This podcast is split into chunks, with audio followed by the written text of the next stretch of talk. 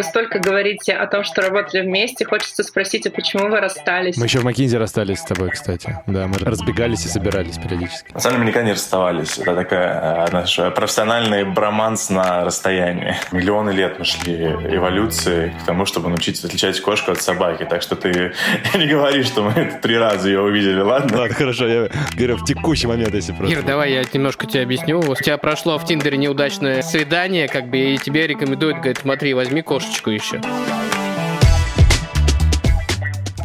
Всем привет и отличной недели! С вами не настоящий продукт Ира Боринская и мой коллега, настоящий продуктовый трекер, автор и ведущий подкаста «Ламповый Коздев», магистр фасилитации и король метрического целеполагания Андрей Поддубный. Мы работаем в продуктовом офисе Сбера и рассказываем вам, как все устроено в одной из самых популярных профессий – продукт менеджмент В прошлых выпусках мы перемыли кости продуктам, разобрались в этапах разработки IT-продуктов, поговорили о том, как проводить исследования и все это продавать. Сегодня мы подобрались к одной из самых интересных лично для меня тем – наука о данных или Data Science, на основе которой делают анализ и ищут лучшие решения для продуктов. И помогают нам понять, что к чему сегодня Дмитрий Зборовский из Сбермаркета и бывший коллега Дмитрия Федор Лисицын, экс-Сбермаркет, экс-Маккензи, экс-Amazon и номинант в рейтинге 30 самых перспективных россиян до 30 лет по версии Forbes. Погнали! Как вы вообще объясняете, чем вы занимаетесь на работе? Моя жена вообще не понимает, чем я занимаюсь. Мне кажется, она каждый раз... Э, тут я недавно рассказал про новый проект, и она такая, о, наконец-то я пойму, чем ты будешь заниматься. Поэтому у меня впервые возникла какая-то ясность. Но на самом деле, если говорить очень коротко, я обычно на себя беру такую более простую, понятную роль. Я всегда говорю, что есть вот бизнес, да, который что-то делает э, руками. Ну, то есть понятно, что все делают головами и мозгами, да, но есть бизнес, который в итоге сделает некоторые решения, которые будут реализованы. А есть очень большой количество информации про это, да, и это как два разных языка. Я обычно объясняю, что я такой переводчик с цифренного на русский или английский, и, и в обратную сторону тоже, потому что это действительно такое двустороннее шоссе, и если эти две, как две ноги будут э, идти в разные стороны, да, две руки будут там как-нибудь соединяться неправильно, то ничего не получится. Поэтому я вот в этой ситуации всегда вижу именно как такой мост-коннектор мне кажется, что это одна из, наверное, ключевых челленджей, на самом деле, которым, наверное, вот именно сложно ну, прийти и начать делать, вот которым нужно учиться именно с опытом, со временем. Дима, у тебя как? У меня какая-то несбыточная мечта есть. Э, я ученым не стал, мы с Федей учились там в технических вузах, я на физтехе, э, Федя на мехмате. Я все время мечтал быть ученым и применять какое-то что-то сложное в бизнесе или еще что-то. И, в общем, я так сублимирую и говорю, что я алгоритмами занимаюсь и всем прочим, вот, э, потому что это как будто меня немножко приближает к моей мечте ученого который сидит там, выписывает формулу там на этом, причем важно это выписывать на, на стекле каким-нибудь специальным маркером, как в фильме Beautiful Mind.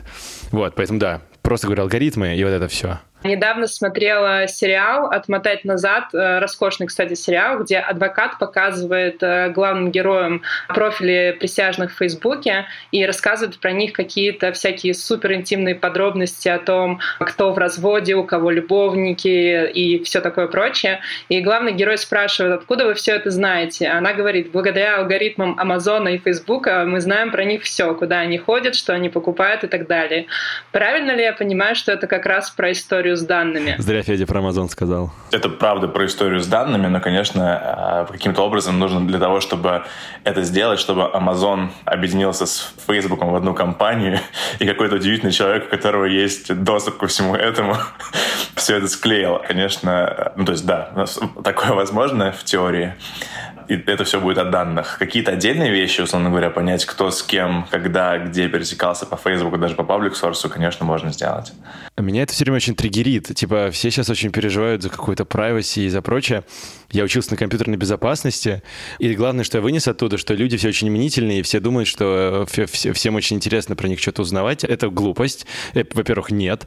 Во-вторых, вот вся эта вещь, которая вот про таргетинг, про большие данные и прочее, так она офигеть как помогает, господи. Я не понимаю тех, тех людей, которые отказываются, чтобы их там трекали какое-то приложение, там, не знаю, какие-нибудь рекламы, чтобы у тебя сотни, там, тысячи дата-сайентистов сидят и получают огромные деньги, чтобы делать рекомендательные системы, чтобы наиболее таргетированно тебе помочь подсказать на более релевантный товар, догнать тебя каким-то товаром, который ты посмотрел, еще думаешь, лишний раз напомнить в ленте в Фейсбуке, господи, это вообще отлично. Я не понимаю, что так все парятся. Звучишь как адвокат дьявола. Слушай, я согласен с тем, что даже не только именно продукты, но всякие digital ресурсы, какие-то статьи, которые ты хочешь почитать. Можно просто открыть любое новостное приложение, которое тебе также трекает, начать листать и увидеть все новости, которые тебе интересны, без того, чтобы искать их самому. В моих представлениях э, это очень экономит время. Отдельно меня очень забавляет, когда люди не хотят делиться какой-нибудь информацией, а потом говорят, а если вы нам что-нибудь расскажете, мы вам дадим 10 долларов на Starbucks. И все такие, да, конечно. Ну, то есть, как бы, вроде бы все такие принципиальные, а за 10 баксов, да, пожалуйста. Не, ну тут же надо понимать грань, как же вот э, со Старвой-то был прикол. То, что Старвой нашли секретную базу США, только потому, что как бы вот солдаты трекали свои беги как бы в Старве, и эти треки выкладывали как бы, ну, условно, там, типа, условно, чистое поле какое-то, но там куча народу бегает, занимается спортом. Вот так нашли секретную базу США.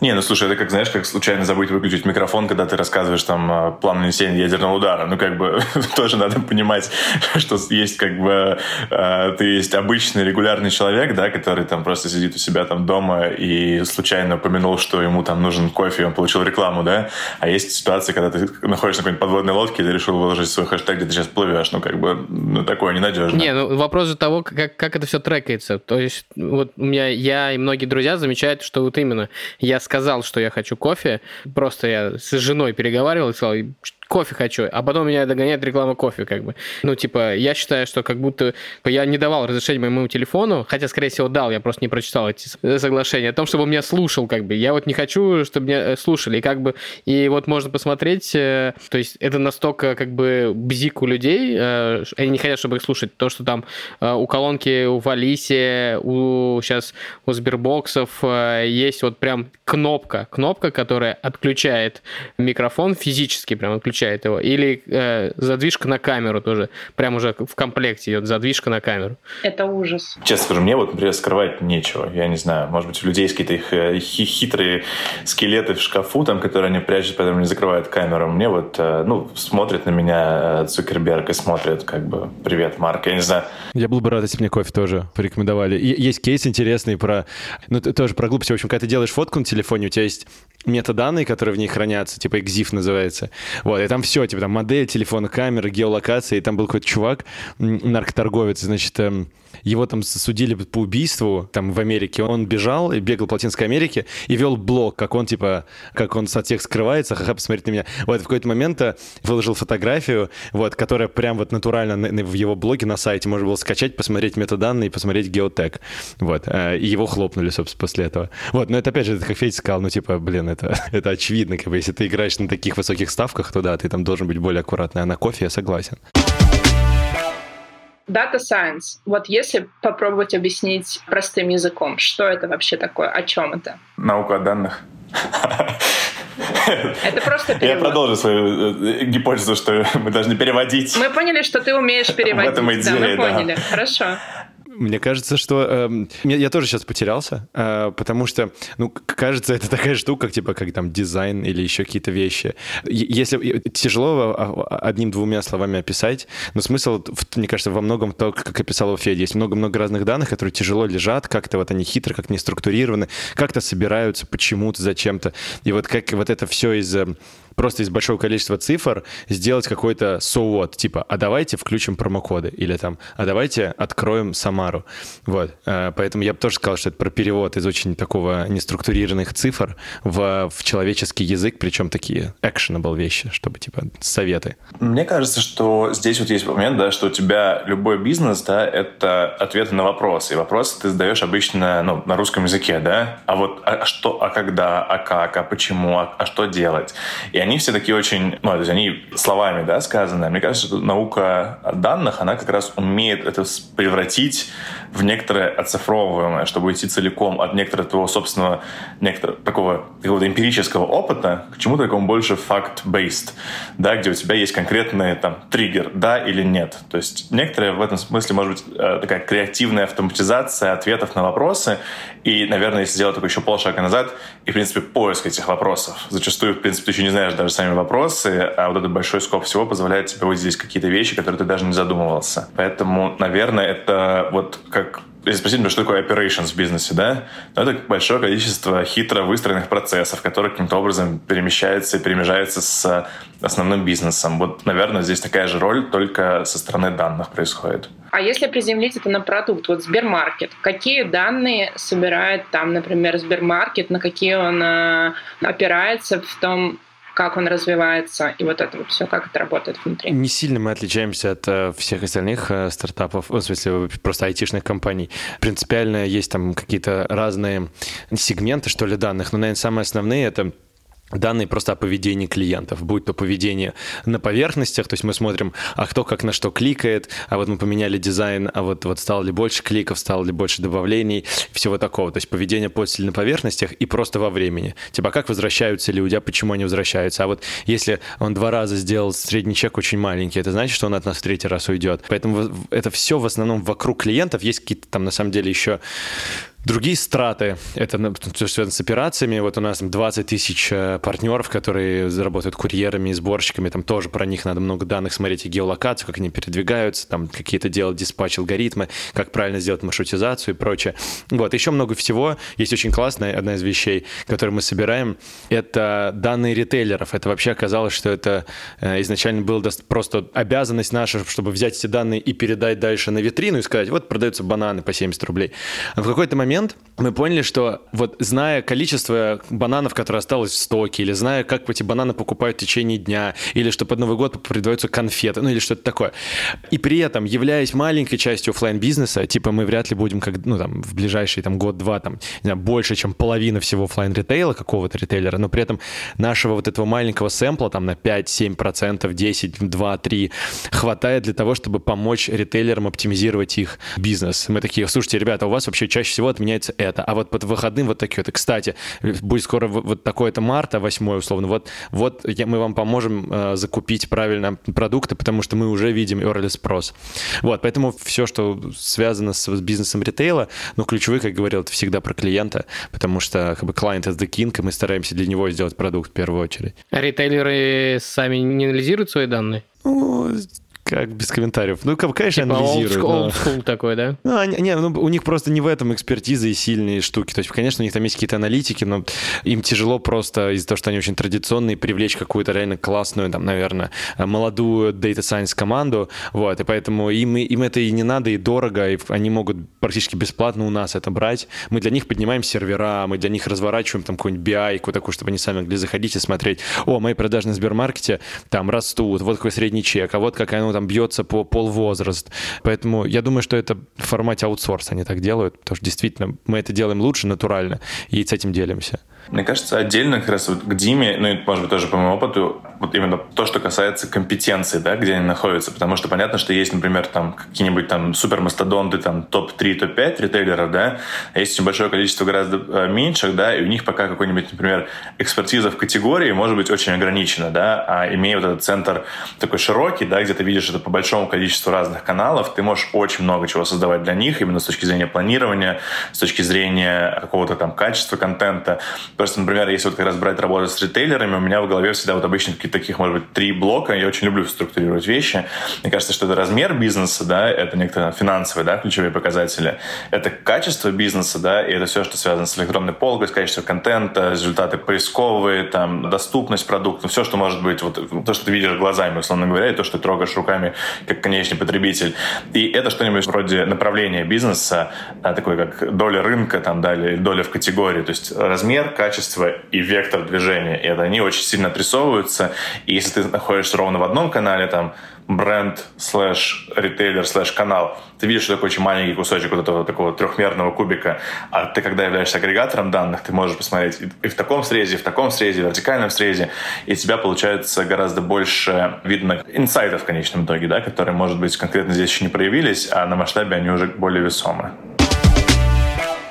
дата-аналитик и дата-сайентист. Чем различаются роли, чем они занимаются и вообще как правило формируются команды, которые занимаются датой?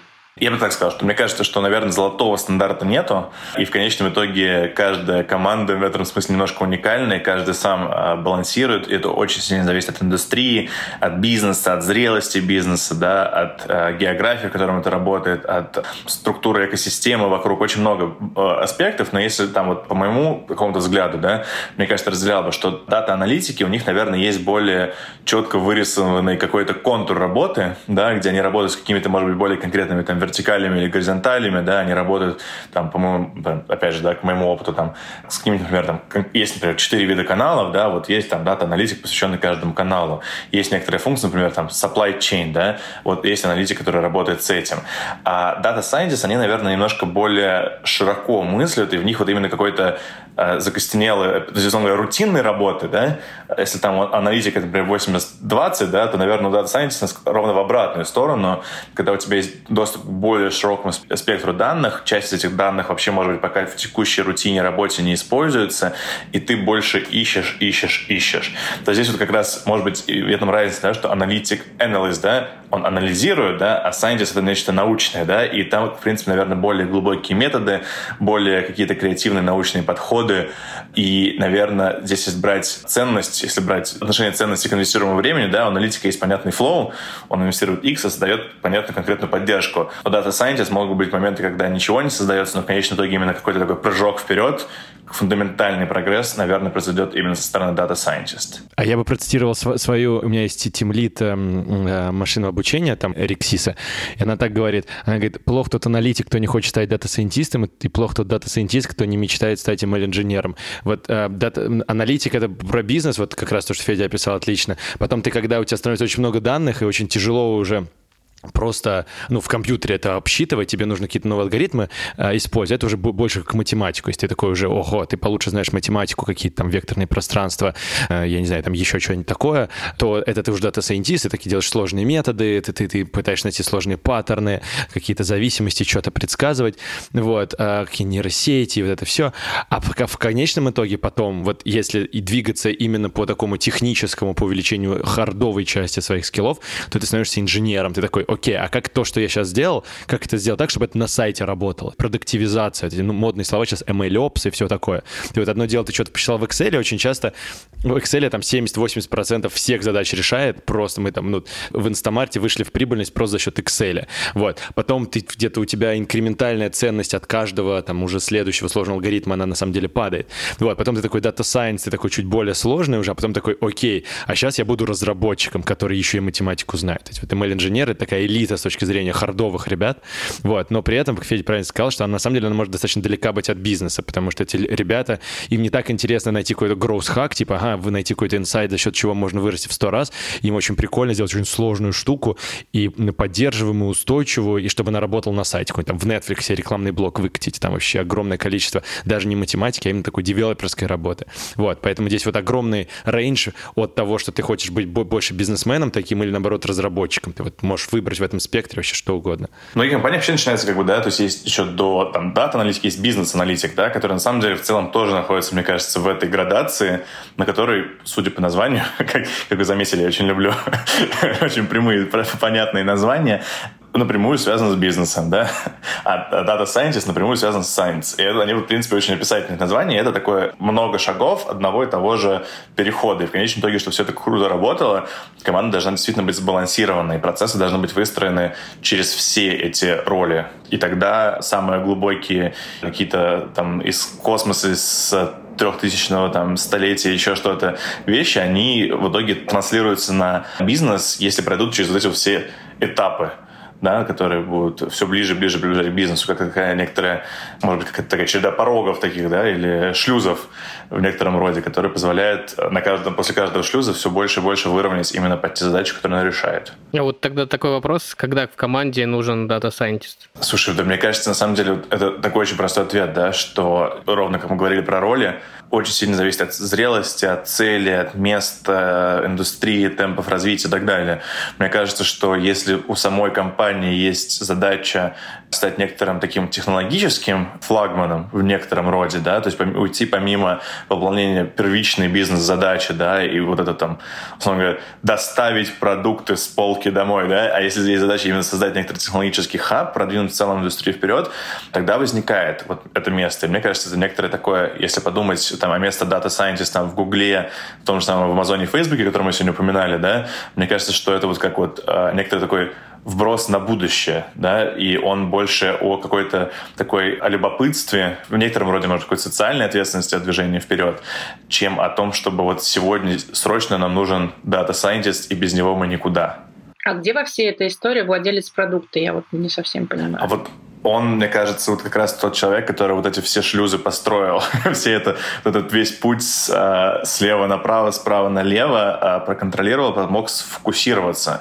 Мне кажется, что в дата-аналитике в широком смысле, включая бизнес и scientist, да, а, продукт, он состоит из очень большого количества маленьких блоков, и в конечном итоге очень важно понимать приоритизацию как со стороны бизнес-задач, так и со стороны аналитических ресурсов. Мне кажется, здесь во многом очень большая часть, по моему опыту, заключается именно в правильной оркестрации того, чтобы не съехать куда-нибудь э, вот в будущее или, э, или не забыть про будущее одновременно. Да, и, и продукт оунер — это все-таки это тот, кто лидит команду, частью которой является экспертиза аналитика или дата-сайентиста и так далее. То есть, на самом деле, в, в идеальном мире это такая матрица, где у тебя по столбцам это такие продукт, и в него входят горизонтально, типа разработчики, дизайнеры, там, не знаю, кто-нибудь еще, аналитики, это все как экспертиза, поэтому это, это product owner тот, кто старается вот как раз, э, Федь сказал, оркестрировать всеми этими людьми.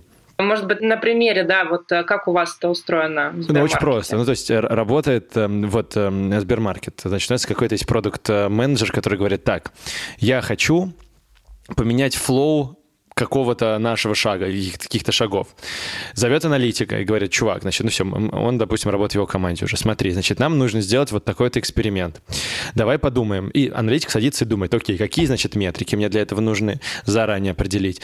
Проверить вообще у разработчиков эти метрики, ну, эти события действительно ли в программировании. Сможем ли мы вообще узнать, что что такая тема, что если ты кликнул на кнопку, на самом деле у тебя этот клиент должен на сервер отправить на сообщение, что типа на кнопку кликнули. Ну, самое простое. И вот такими вот сообщениями надо надо обвесить, по сути, вообще всю э, платформу. Ну вот, аналитик такой, окей, я, значит, там э, удостоверился, что такие данные есть, значит, я, я понял, у нас гипотеза, я выбрал метрики, потом, значит, это что-то там, все, аналитик, можно сказать, уходит просто за дашбордом, следит, что ничего не падает, и потом, когда уже, допустим, там закрылось окно, то есть там э, закончится эксперимент, аналитик садится и такой, окей, делаем э, статистический тест, поймем вообще, у нас, у нас вот эффект, который мы увидели, например, там ну, кнопку перекрасили, реально флоу поменяли, и вот у нас на АБ мы расплитили всех людей, одни по-старому, а другие по-новому. И вот он смотрит на эти циферки такой, ага, а вот я вижу сейчас эффект, а вот он случайный или все-таки он обоснованный? И раз, и такая статистика немножечко включается, он такой всякие стат-тесты начинает гонять, какие-то такая уже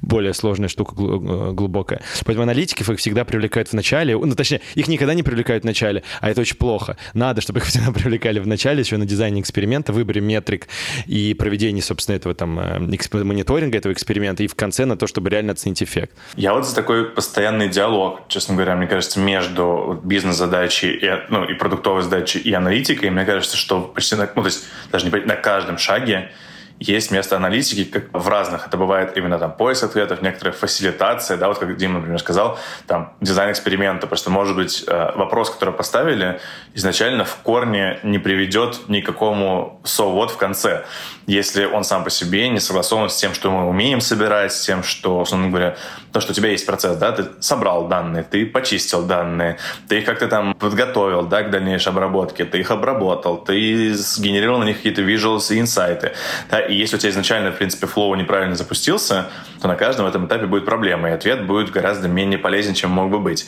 Поэтому я думаю, что здесь вот ровно про то, как вот про матрицу, аналитика проходит через каждый этап, и как минимум через нее должно быть такая галочка, да, потому что, ну, то есть если мы думаем про продукт, у продукта есть roadmap.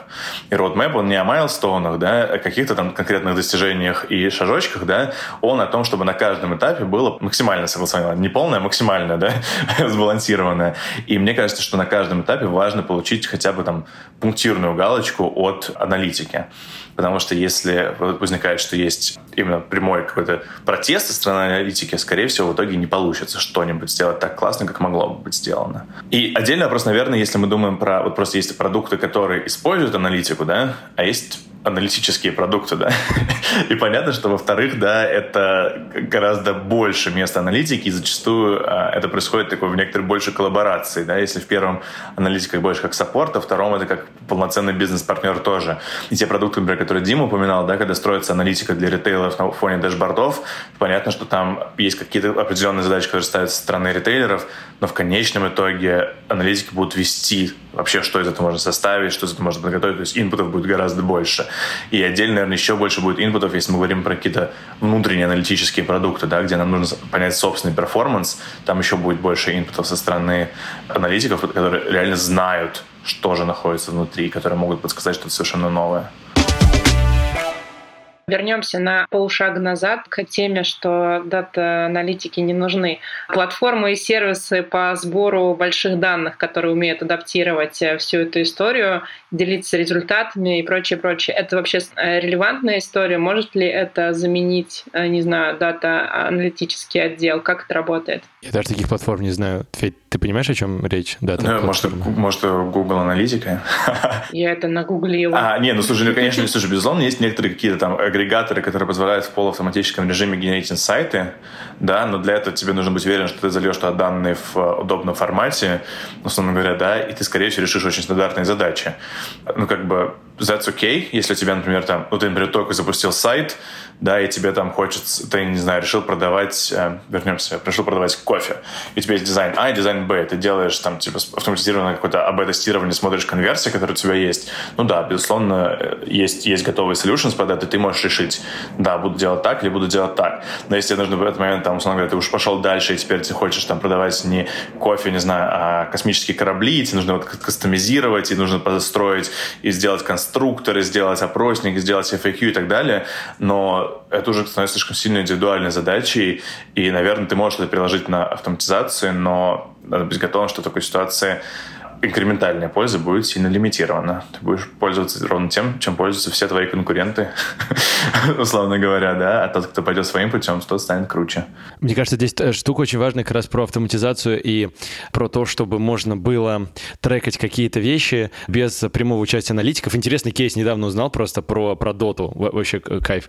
Короче, э, значит, дота, ну, там кто-то играет, знает, там, я ни разу ничего не играл, у меня ребята в общаге играют все время. Куча разных персонажей, у каждого типа 30 обилок у каждого персонажа, каждая обилка делает что-то там, каждая какая-то меч дает плюс X, ну, в общем, очень сложная система во все стороны. Вот, и эм, у ребят, в, у аналитиков Valve, это Dota Valve'ская, у них очень много обвешено мониторингами над балансами в играх. Например, выкатывается патч какой-то там, типа, в 9 вечера по США, в котором у какого-то персонажа добавляется плюс, там, на плюс 2 больше к какому-то клинку, ну, короче, там, точнее, у многих персонажей добавляется, и у одного добавляется там одна билд какая-то. И вот следующий патч, вот, который обновляет предыдущий, катится в три ночи уже, потому что за первые два часа было видно какие-то аномалии про то, что баланс пика вот этих вот э, игроков, этих персонажей просто дико сдвигается вот в пользу того чувака, у которого просто рандомно какая-то обилка появилась. Игроки просто ходят, смотрят, прям живой мир. Типа, и Valve вот за 6 часов они накатывают новый релиз Dota просто чтобы пофиксить это обратно. Я, я не знаю, как они рассчитывают вот такую мультибаланс какой-то вот между между, опять же, там сотни каких-то персонажей, у каждого из которых еще по 20 обилок. Это вот такое 2000-мерное пространство. Но вот каким-то образом это делать, это очень интересно. И, ну, то есть это точно человек не может сделать, поэтому в этом смысле, наверное, платформы какие-то вот, про которые ты рассказала, которые ты нагуглила, они, наверное, могут быть полезны. То есть искусственный интеллект все-таки может заменить дата-аналитика в какой-то момент? Ой, это не скоро. Но в доту искусственный интеллект еще выиграть не может. Может. Можно расскажу? Вообще супер интересная штука. Я недавно стал ботать, э, прям так, типа, ну, я, я перестал понимать свою команду глубокого машинного обучения просто. И я такой, окей, надо, надо поботать. Очень интересная штука. Значит, Dota OG какая-то есть такая команда, какая-то очень крутая, это, ну, из китайцев собранная, очевидно.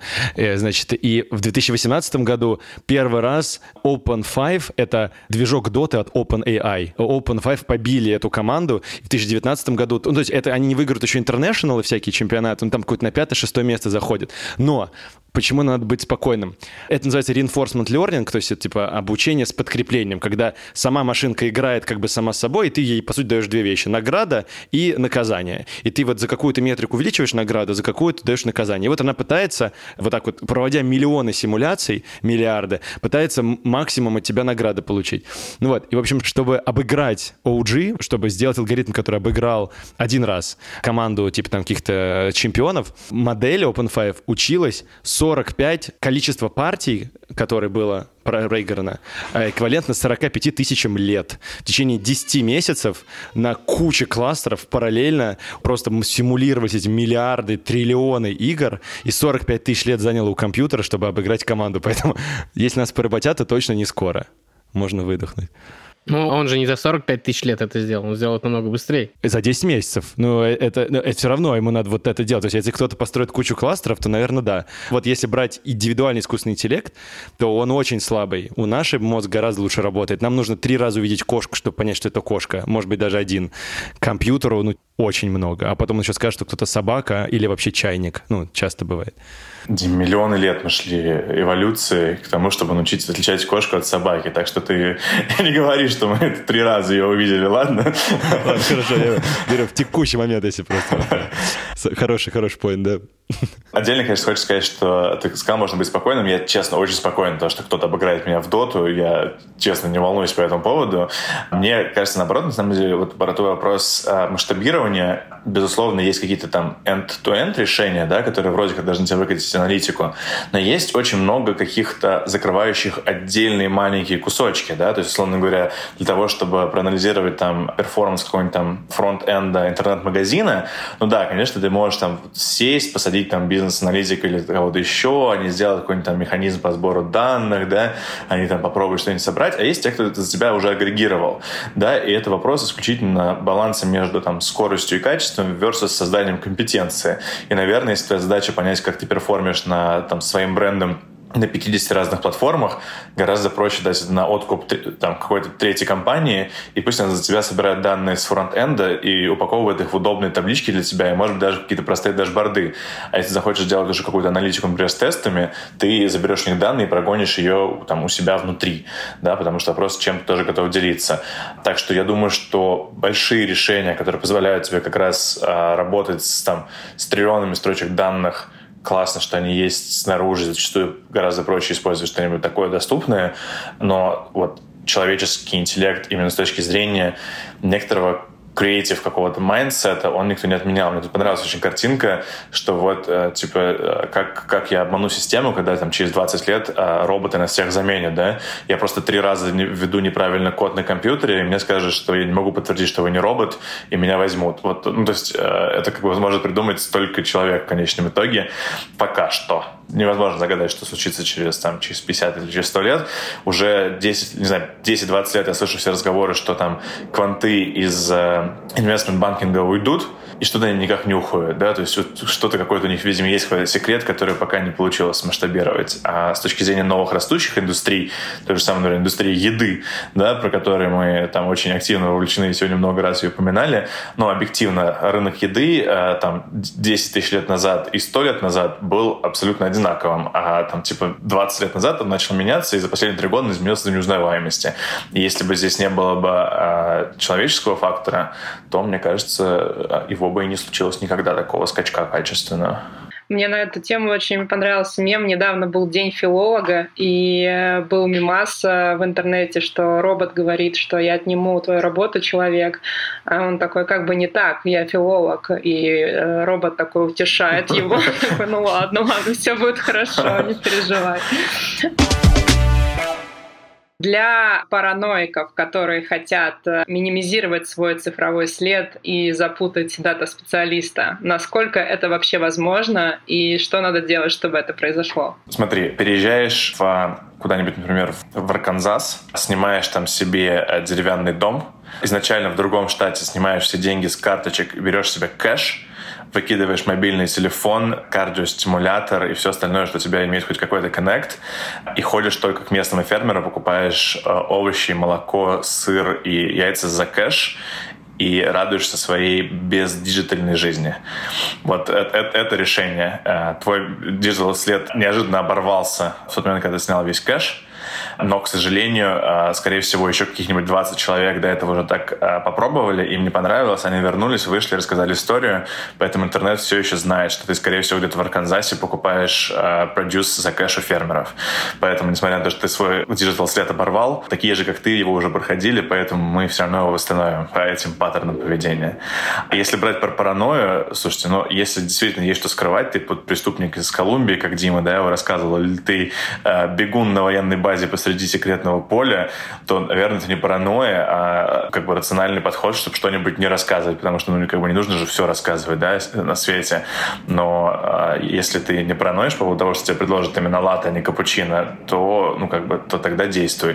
А если есть паранойя, что тебе предложат именно латте, а не капучино, мне кажется, может, психологу, ну, то есть, мне кажется, не знаю, есть какой-то, ну, то есть, мне кажется, какой-то иррациональный страх. Полетишь на самолете, а тебе на Skyscanner е дороже билет продадут, потому что знают, что ты купил латте очень С дорогой. MacBook, с MacBook купил. С MacBook, да. вот шутки шутками, а все статьи про то, как уменьшить цифровой след, они ровно про то, что описал Федя. Типа, пользуйтесь паролями, используйте неправильные атрибуты своего имени, удаляйте все, не, не выкладывайте фотографии. Ну, come on, ну, типа, что за жизнь?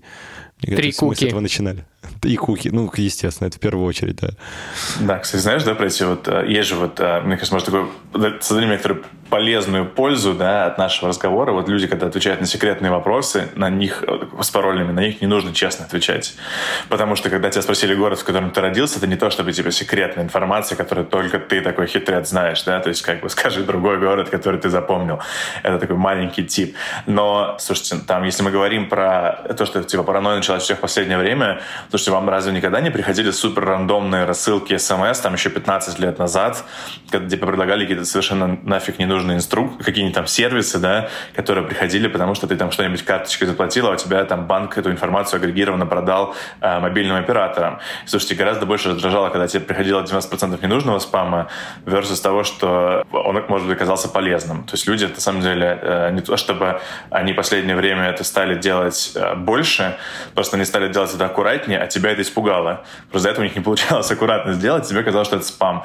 А суть, на самом деле, не изменилась, просто теперь это стал аккуратный спам. Мы когда готовили вообще темы подкаста и как раз обсуждали, что нам нужен выпуск э, про дату, э, я помню еще очень хорошо, Андрей сказал, нам нужно найти кого-нибудь, кто не будет про это скучно рассказывать. И мне кажется, мы справились с этой задачей на тысячу процентов. Дату проанализировали, Осталось посчитать экономику, и можно в космос. Но об этом в следующих выпусках подкаста «Ненастоящий продукт».